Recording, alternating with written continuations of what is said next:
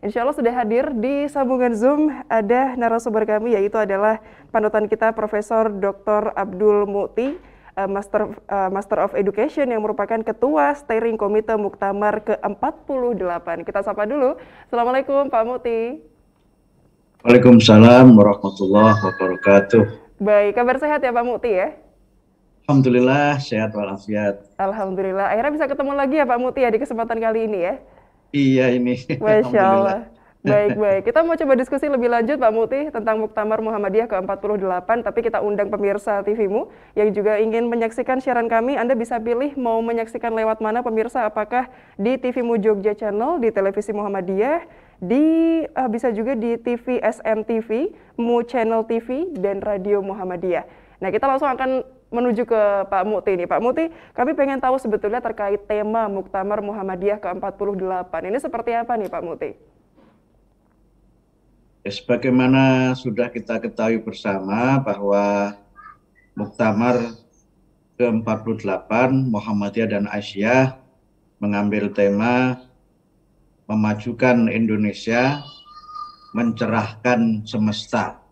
Mm -hmm tema ini diputuskan dalam rapat pleno pimpinan pusat Muhammadiyah dan juga mendapatkan masukan dari berbagai pihak sehingga alhamdulillah tema ini bisa disepakati dan juga sudah kita kita sosialisasikan melalui berbagai media berbagai sarana sosialisasi juga sudah coba kita lakukan, termasuk juga sudah ada tim song juga disepakati di dalam rapat ya, termasuk misalnya eh, siapa yang kita minta untuk menciptakan lagu itu disepakati di pleno, termasuk lirik lagu yang digubah oleh Profesor Haidar Nasir itu juga melalui pleno, bahkan ketika eh, lirik lagu sempat di launching dan Aisyah belum masuk dalam lirik itu juga mendapat masukan dari pleno.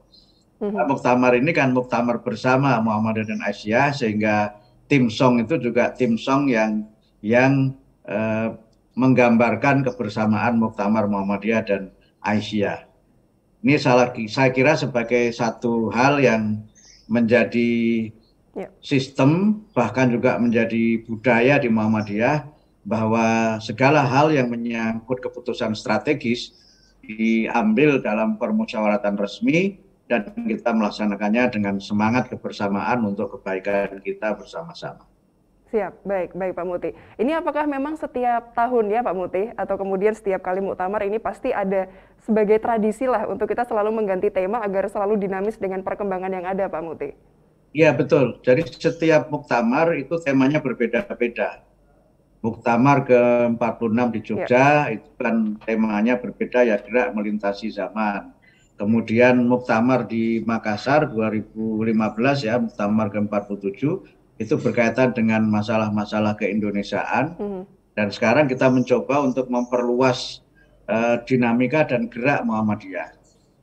Jadi hmm. spirit di dalam tema Muktamar itu menggambarkan bagaimana orientasi gerakan Muhammadiyah paling tidak pada lima tahun pasca muktamar. Walaupun sebenarnya Muhammadiyah dan Aisyah itu telah memiliki program jangka panjang untuk rentang waktu 25 tahun. Tetapi setiap muktamar kita membuat tema tersendiri sebagai bagian dari upaya kita untuk memfokuskan atau membangkitkan semangat di kalangan warga Muhammadiyah arah mana gerakan kita ini akan terus kita kembangkan. Dan sesuai dengan uh, program jangka panjang Muhammadiyah, maka memang pada Muktamar ke-48 ini kita tidak hanya fokus pada persoalan-persoalan keindonesiaan, tapi juga pada persoalan-persoalan kemanusiaan global. Ini sudah sudah bisa kita runut dari sejak Muktamar Jogja juga, ketika pada Muktamar Jogja itu kita tidak ada rekomendasi yang sifatnya sifatnya statement eh, mendesak, meminta dan sebagainya yang seperti lazimnya orang membuat rekomendasi, tetapi eh, menyampaikan isu-isu strategis keumatan, kebangsaan dan kemanusiaan universal. Dan itu juga kita perkuat lagi dalam Muktamar Muhammadiyah di Makassar, di mana Muhammadiyah juga mengangkat isu-isu keumatan, kebangsaan, dan kemanusiaan universal atau kemanusiaan global. Dan itu menggambarkan bahwa Muhammadiyah memang dari waktu ke waktu terus berusaha untuk memperluas memperluas dakwahnya tidak hanya di dalam negeri kita di Indonesia ini tapi juga ke mancanegara atau yang kita sering menyebut dengan istilah internasionalisasi Muhammadiyah. Mm-hmm. Nah, tema memajukan Indonesia itu menegaskan bagaimana komitmen Muhammadiyah untuk lebih hadir sebagai bagian tak terpisahkan dari bangsa Indonesia. Memajukan Indonesia itu didasari oleh tiga pemikiran.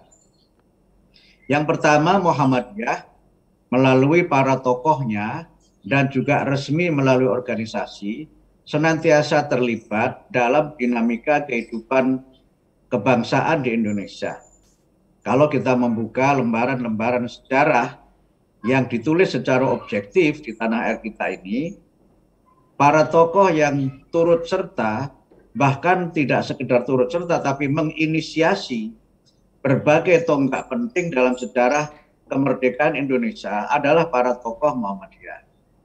Kita tahu Kiai Ahmad Dahlan dan istri beliau Ibu Walidah, keduanya adalah pahlawan nasional. Yang beliau berdua ditetapkan sebagai pahlawan nasional karena jasa dan perjuangan beliau dalam memajukan bangsa Indonesia melalui pendidikan. Kemudian juga ada Kiai Fakhrudin Beliau juga pahlawan nasional yang memajukan Indonesia melalui berbagai gerakan politik dan terutama melalui media uh, jurnalistiknya. Beliau adalah seorang tokoh pers atau bapak pers Muhammadiyah. Kemudian Ki Haji Mas Mansur itu juga tokoh Muhammadiyah yang terlibat dan berusaha memajukan Indonesia melalui berbagai gerakan politik. Nah, tonggak politik kebangsaan yang lain, misalnya kalau kita mengikuti tonggak kebangsaan Indonesia itu kan ada tiga yang penting ya. Yang pertama adalah uh, tonggak kebangsaan yang ditandai adanya Sumpah Pemuda. Mm-hmm. Nah kalau kita mengikuti siapa saja tokoh yang terlibat di situ, banyak tokoh dari kalangan Aisyah bahkan pada waktu itu yang terlibat di dalam uh, Kongres Pemuda bahkan Kongres Wanita pertama Indonesia.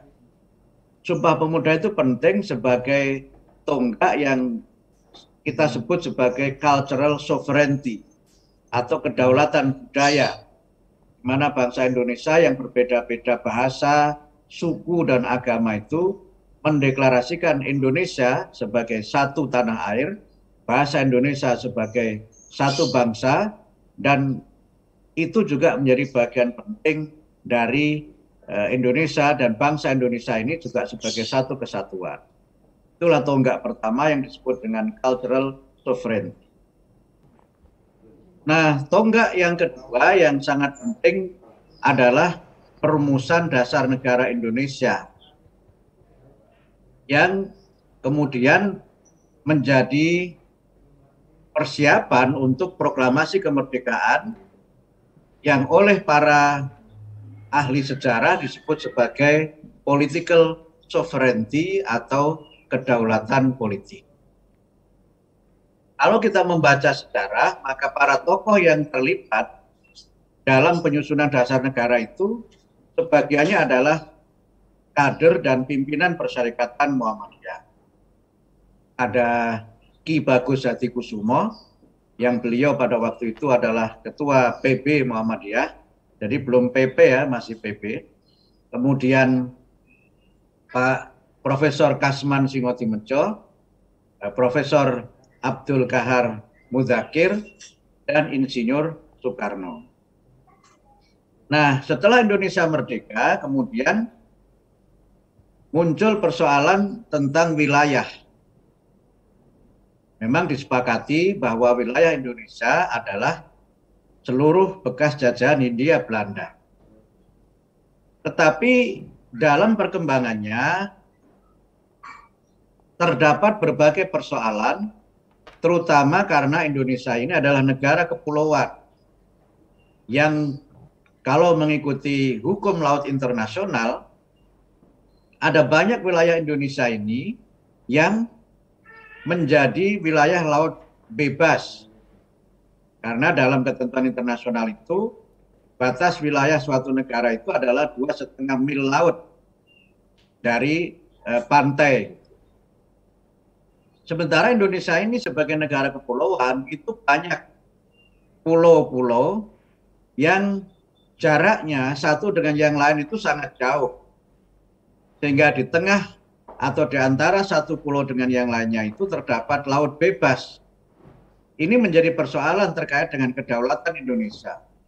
Sehingga pada masa Perdana Menteri Juanda, Insinyur Juanda itu, beliau melakukan lobby-lobby internasional terkait dengan wilayah Indonesia itu dan Juanda berjuang lewat jalur politik termasuk melalui Perserikatan Bangsa-Bangsa untuk kedaulatan wilayah Indonesia itu tidak diukur dari dua setengah mil pulau, tetapi diukur dari pulau terluar di Indonesia ini. Baik. Sehingga semua wilayah laut yang terletak di tengah-tengah dan berjarak antara satu pulau dengan yang lain di Indonesia ini semuanya adalah wilayah Indonesia. Nah, apa yang disampaikan oleh Juanda itu kemudian disebut sebagai deklarasi Juanda. Mm -hmm. Nah, yang perlu saya jelaskan, Insinyur Juanda adalah seorang kader Muhammadiyah. Baik. Untuk Beliau Insinyur pernah Juanda, menjadi guru kita tahan dulu sebentar Pak Muti. Ya. Baik, Pak Muti untuk Insinyur Juanda kita tahan dulu sebentar, Gih. Siap. Oke. Okay. Insya Allah kita sambung di segmen berikutnya pemirsa TVmu. Jangan ke mana-mana, kita akan kembali usai menyimak informasi yang berikut ini. Iya, pemirsa terima kasih Anda masih bersama kami dalam Muktamar Talk. Kita masih bersama dengan uh, Profesor Abdul Mukti. Pak Mukti, tadi kita sempat terpotong terkait uh, perjuangan Insinyur Juanda. Ini barangkali berikutnya ya, bisa dilanjutkan, monggo Pak Mukti. Ya, jadi Insinyur Juanda itu melakukan perjuangan yang luar biasa untuk menjaga keutuhan dan kedaulatan wilayah Indonesia yang kemudian melahirkan deklarasi Juanda itu dan pada tahun 57 itu disetujui oleh PBB karena di dunia ini juga banyak negara yang disebut sebagai negara kepulauan. Kalau di Asia Tenggara itu salah satunya yang terdekat adalah Filipina itu kan negara kepulauan. Nah, apa yang dilakukan oleh Insinyur Juanda itu dalam tonggak politik dan sejarah Indonesia disebut sebagai territorial sovereignty gitu, atau uh, kedaulatan wilayah.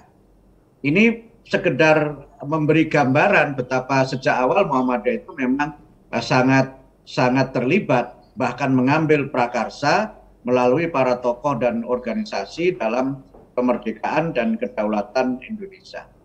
Nah, dalam tonggak-tonggak penting sejarah Indonesia, Muhammadiyah juga senantiasa terlibat masuk dalam dalam kelahiran Orde Baru, kemudian juga reformasi.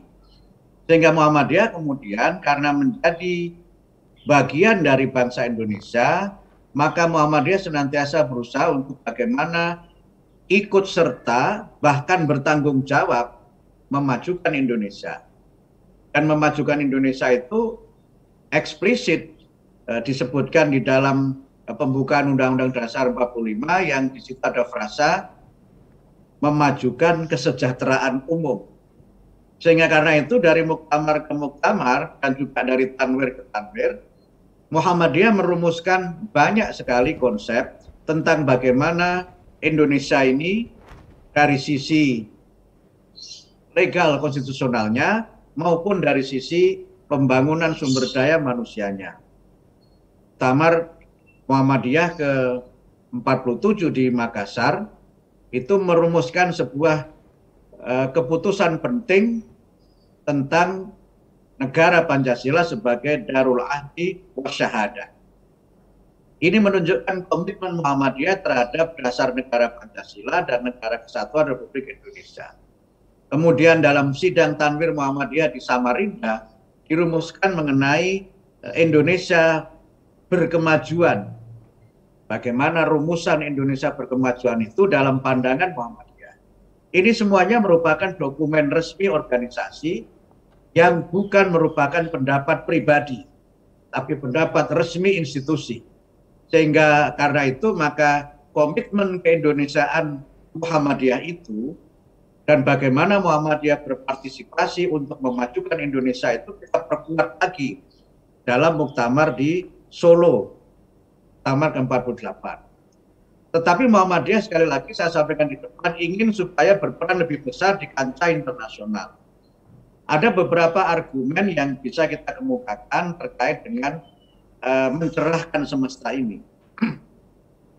yang pertama kalau kita lihat di dalam berbagai dokumen Muhammadiyah sejak tahun 2010 atau ada yang resminya tahun 2011 sebenarnya Muhammadiyah itu sudah resmi dinyatakan menjadi anggota ECOSOC di Perserikatan Bangsa-Bangsa. Jadi Muhammadiyah secara institusi itu sudah menjadi organisasi dunia. Kemudian Muhammadiyah juga sejak awal tahun 2000 itu sudah memiliki banyak cabang istimewa di luar negeri. Yang sampai sekarang ini kalau saya hitung PCIM itu baik yang aktif maupun yang kurang aktif itu ada 28 PCIM. Kemudian juga ada sister organization. Kemudian sekarang ini beberapa PCIM kita itu sudah mendapatkan pengakuan hukum dari pemerintah di mana PCIM itu berdiri. Yang saya tahu sudah ada pengakuan pemerintah Jepang terhadap PCIM Jepang, sudah ada pengakuan pemerintah Amerika Serikat terhadap PCIM di Amerika Serikat dan juga pengakuan pemerintah Australia terhadap PCIM di Australia. Mereka ini secara organisasi disebut sebagai Muhammadiyah Inc atau Muhammadiyah Incorporated. Sehingga mereka pada pada sisi kelembagaan itu sudah legal di negara itu dan memiliki hak-hak yang sama dengan organisasi uh, sosial yang lainnya menurut hukum yang ada di negara-negara tersebut. Nah, sister organization itu ada di uh, Singapura, uh mhm. -huh. juga ada di Malaysia. Di Malaysia itu ada sister organization dan ada PCF. Dan juga Muhammadiyah itu juga sudah menjadi bagian dari gerakan-gerakan internasional dan menjadi mitra dari lembaga-lembaga internasional perlu kami sampaikan bahwa MDMC itu juga sudah mendapatkan rekognisi dari WHO. Dan tentu saja Muhammadiyah menjadi organisasi yang tidak asing bagi berbagai lembaga internasional untuk menjadi mitra strategis dalam berbagai eh, program, apakah itu program perdamaian, ataukah itu program pembangunan, ataukah program-program eh, kemanusiaan dan termasuk di dalamnya yang sangat menonjol adalah dalam bidang uh, pendidikan. Karena banyak sekali perguruan tinggi kita, bahkan sekolah kita itu bermitra dengan lembaga-lembaga tingkat dunia. Nah lebih dari itu Mbak Konita, Muhammadiyah hmm. juga sekarang ini sudah pada bagian dari gerakan kemanusiaan internasional. Ya. Di mana Muhammadiyah juga bekerja sama dengan lembaga lain itu membantu ya masyarakat internasional di berbagai uh, belahan dunia misalnya Muhammadiyah itu menyediakan sekolah ya bagi para pengungsi Palestina di Lebanon. Kemudian juga membangun sekolah di di Myanmar. Nah, kemudian juga membangun masjid di Uganda dan ikut serta misalnya membangun uh, masjid dalam uh, wilayah di London di Inggris bersama ormas dan organisasi Indonesia yang lainnya dan juga baru saja ada permintaan misalnya dari Filipina untuk juga Muhammadiyah membantu sehingga kalau kita lihat dari sisi ini sebenarnya Muhammadiyah itu sudah bisa kita sebut sebagai international organization dan hmm. international movement organisasi tingkat dunia dan gerakan tingkat dunia. Sehingga karena itu dengan tema mencerahkan semesta, Muhammadiyah ingin terlibat lebih jauh dan lebih luas lagi dalam berbagai kegiatan dakwah di tingkat dunia. Dan saya kira ini sebuah pencanangan yang tidak bombastis ya dan tidak tidak uh, ambisius gitu. Tetapi sebuah pencanangan yang realistis karena kita sudah memulainya dan sudah ada modal dari sisi jaringan dan juga kita yakin Muhammadiyah juga sudah punya sumber daya manusia Sehingga Muhammadiyah sekarang kan sudah punya uh, perguruan tinggi di Malaysia. Mm-hmm. Yang alhamdulillah saya mendapat informasi uh, sudah dinyatakan memenuhi kualifikasi menurut standar uh, pemerintah Malaysia. Kita juga sudah punya sekolah di Melton, Victoria, Australia, sekolah dasar.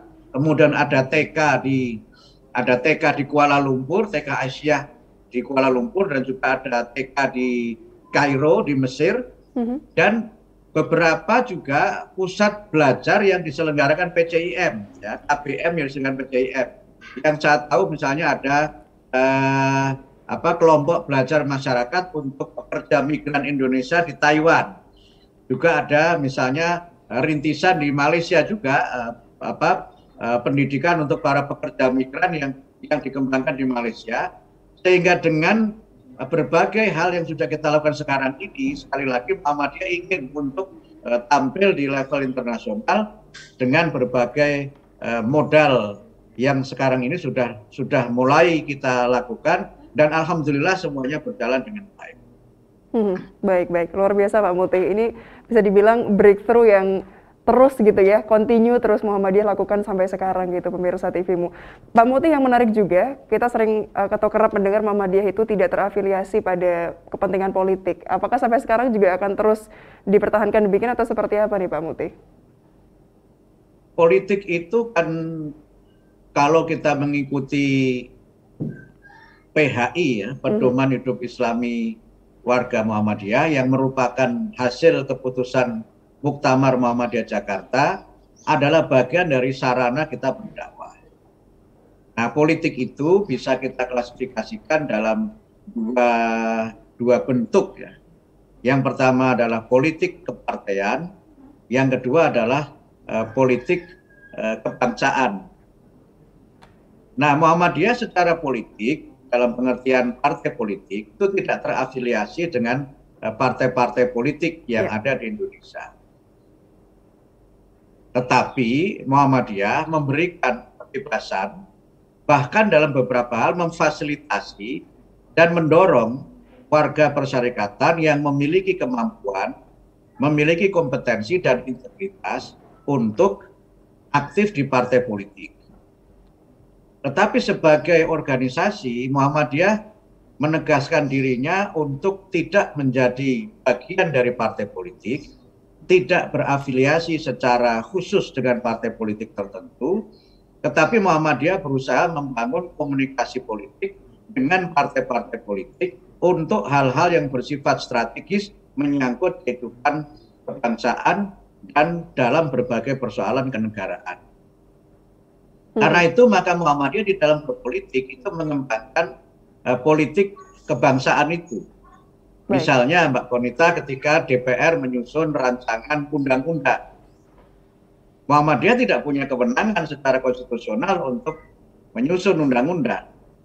Karena kewenangan menyusun undang-undang itu ada di tangan pemerintah bersama dengan DPR. Tapi Muhammadiyah berperan aktif dalam memberikan masukan-masukan ketika sebuah rancangan undang-undang itu dibahas di DPR Okay. Karena itu juga menjadi bagian dari partisipasi aktif Muhammadiyah sebagai masyarakat madani atau sebagai civil society. Okay, siap. Dan itu juga sebagai satu bentuk dukungan Muhammadiyah terhadap proses demokrasi. Karena di antara ciri dari demokrasi yang sehat, demokrasi yang baik adalah public participation in civic life. Partisipasi masyarakat dalam urusan-urusan kebangsaan urusan-urusan kehidupan suatu bangsa. Karena itu kalau Muhammadiyah terlibat dalam perumusan undang-undang dan berbagai peraturan, itu merupakan bagian dari partisipasi dan komitmen Muhammadiyah terhadap negara. Karena kita tahu Indonesia adalah negara hukum dan hukum itu ya sumbernya adalah apa yang ada di dalam undang-undang itu. Baik. Sehingga karena itu maka Muhammadiyah juga melakukan komunikasi melalui lobby-lobby politik, yaitu melalui para eh, kader-kader Muhammadiyah yang eh, berada di partai politik. Tetapi yang juga penting Muhammadiyah juga mendistribusikan dan mendorong serta juga memfasilitasi kader-kader yang ingin berkhidmat di dalam lembaga-lembaga kenegaraan. tetapi hmm. semuanya bersifat personal, Baik. bukan bersifat institusional. Baik, Sehingga karena itu maka warga Muhammadiyah memiliki kebebasan untuk berafiliasi dengan partai politik yang ada di Indonesia dan kemudian sesuai dengan pedoman hidup Islam warga Muhammadiyah, para politisi Muhammadiyah ini adalah insan-insan yang bisa menjadi teladan dalam berpolitik dan sebagai politisi dan kemudian menjadikan politik itu sebagai sarana dakwah bukan sebagai alat untuk kekuasaan. Baik. Sehingga orientasi Muhammadiyah itu bukan orientasi jabatan, bukan orientasi uh, power gitu, tetapi orientasi nilai. Yang kita perjuangkan adalah nilai-nilai yang sesuai dengan ajaran agama Islam dan juga nilai-nilai yang sesuai dengan uh, Pancasila dan nilai-nilai yang mencerminkan keluhuran budaya dan peradaban bangsa Indonesia. Baik. Nah, perjuangan nilai itu yang dilakukan oleh Muhammadiyah melalui saluran-saluran partai politik dan organisasi-organisasi yang ada di Indonesia. Baik, baik. Islamic values ya Pak Mukti ya, itu yang berusaha diusung sampai ya. sekarang. Oke, kita tahan dulu sebentar Pak Mukti. Insya Allah kita jeda dulu pemirsa, jangan ke mana-mana. Kita akan kembali usai menyimak informasi yang berikut ini. Pemirsa kita masuk di segmen terakhir Muktamar Talk kali ini kita masih bersama dengan Pak Muti. Pak Muti barangkali untuk terakhir begitu ya ada satu kesimpulan, satu closing statement, satu harapan agar Muktamar uh, ke-48 Muhammadiyah Aisyah ini bisa sukses dan juga ini berdampak berimpact terhadap seluruh uh, warga Muhammadiyah. Silakan Pak Muti. Ya baik. Yang pertama marilah kita bersama-sama untuk kembali menyatukan langkah dan menjalin ukhuwah ya seperti seperti uh, lagu uh, tim song Muktamar ya. Di Solo kita jalin ukhuwah Muktamar satukan langkah. Ini yang penting. Sehingga sekarang marilah kita bersama-sama mendekati pelaksanaan Muktamar.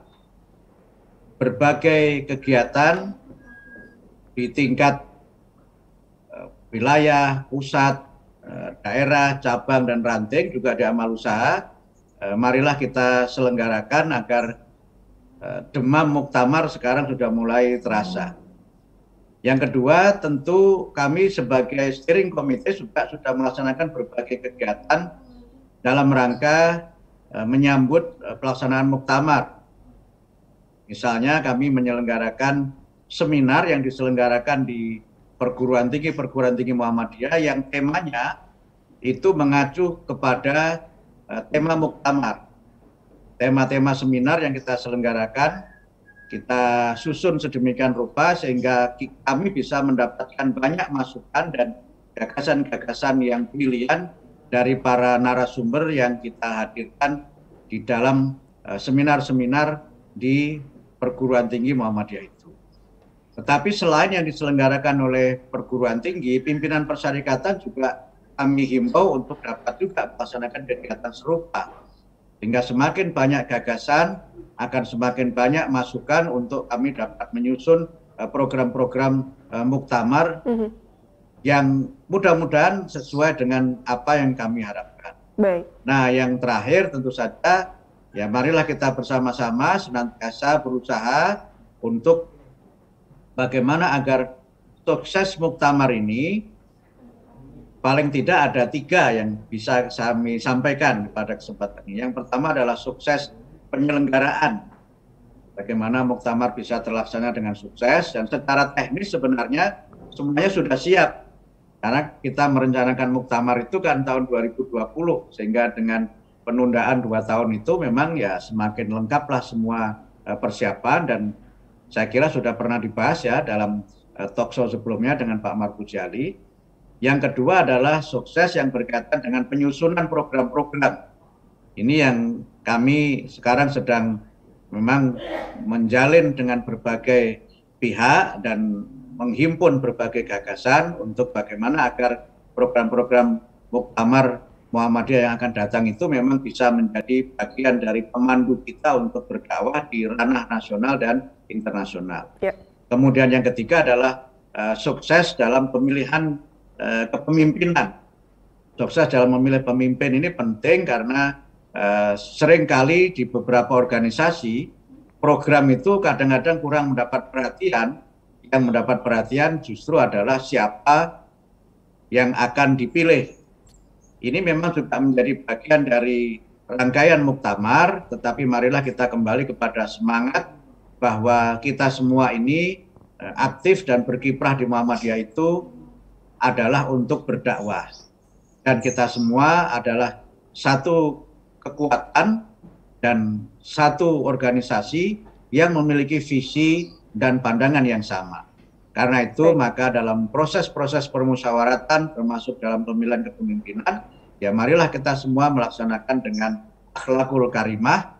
Semangatnya adalah semangat kebersamaan dan semangat untuk bagaimana Muhammadiyah ini semakin maju, semakin berkembang dengan kepemimpinan yang semakin solid dan kepemimpinan itu adalah bagian penting dari bagaimana kita dapat bergerak bersama, maju bersama untuk memperkuat Muhammadiyah, berdakwah melalui Muhammadiyah dalam berbagai bidang kehidupan, tidak hanya dalam bidang eh, keagamaan, tapi juga dalam bidang sosial, ekonomi, politik, kebudayaan, dan bidang-bidang dakwah yang lainnya. Baik. Tidak hanya kita berkiprah berdakwah di dalam negeri, tapi marilah kita mulai mengorientasikan dinamika dan gerakan Muhammadiyah itu untuk di kancah dunia, di kancah global, di kancah internasional, untuk menghadirkan Islam sebagai agama yang rahmatan lil alamin. Baik, Masya Allah. Demikian Mbak Konita, terima mm -hmm. kasih. Terima kasih, terima kasih banyak Pak Muti, Masya Allah. Satu kekuatan, satu organisasi, satu Muhammadiyah, pemirsa TV Mu. Maturnuan Pak Muti, sehat-sehat. Dan terima, terima kasih bagi Anda, pemirsa TV yang sudah menyimak uh, siaran kami, Muktamar Talk. Insya Allah akan hadir kembali menemani Anda di pekan-pekan berikutnya. Saya Arisi Korita, mewakili seluruh kerabat kerja yang bertugas mohon undur diri. Wassalamualaikum warahmatullahi wabarakatuh. Sampai jumpa.